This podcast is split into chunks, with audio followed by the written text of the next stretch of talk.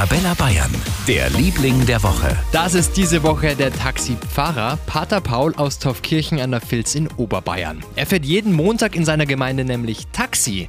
Nicht, weil er für sich Geld braucht, sondern weil er die Einnahmen an seine Ministranten spenden möchte. Die wollen nämlich zur Wahlfahrt nach Rom, haben aber einfach zu wenig Geld. Ja, und das verdient eben jetzt der Pfarrer beim Taxifahren. Ich bin sehr schlechter Frühaufsteher aber äh, es ist mir tatsächlich wert, meinen freien Montag zur Verfügung zu stellen. Ich bin dankbar, dass die Ministrantinnen und Ministranten heutzutage überhaupt noch Zeit finden, um in der Öffentlichkeit am Altar zu stehen. Und als Dank setzt sich Pater Paul jeden Montag eben ins Taxi. Und wenn er bis zum Schuljahresende durchhält, dann gibt's vom Taxichef sogar noch einen Monatslohn als Spende obendrauf. Sehr schöne Geschichte.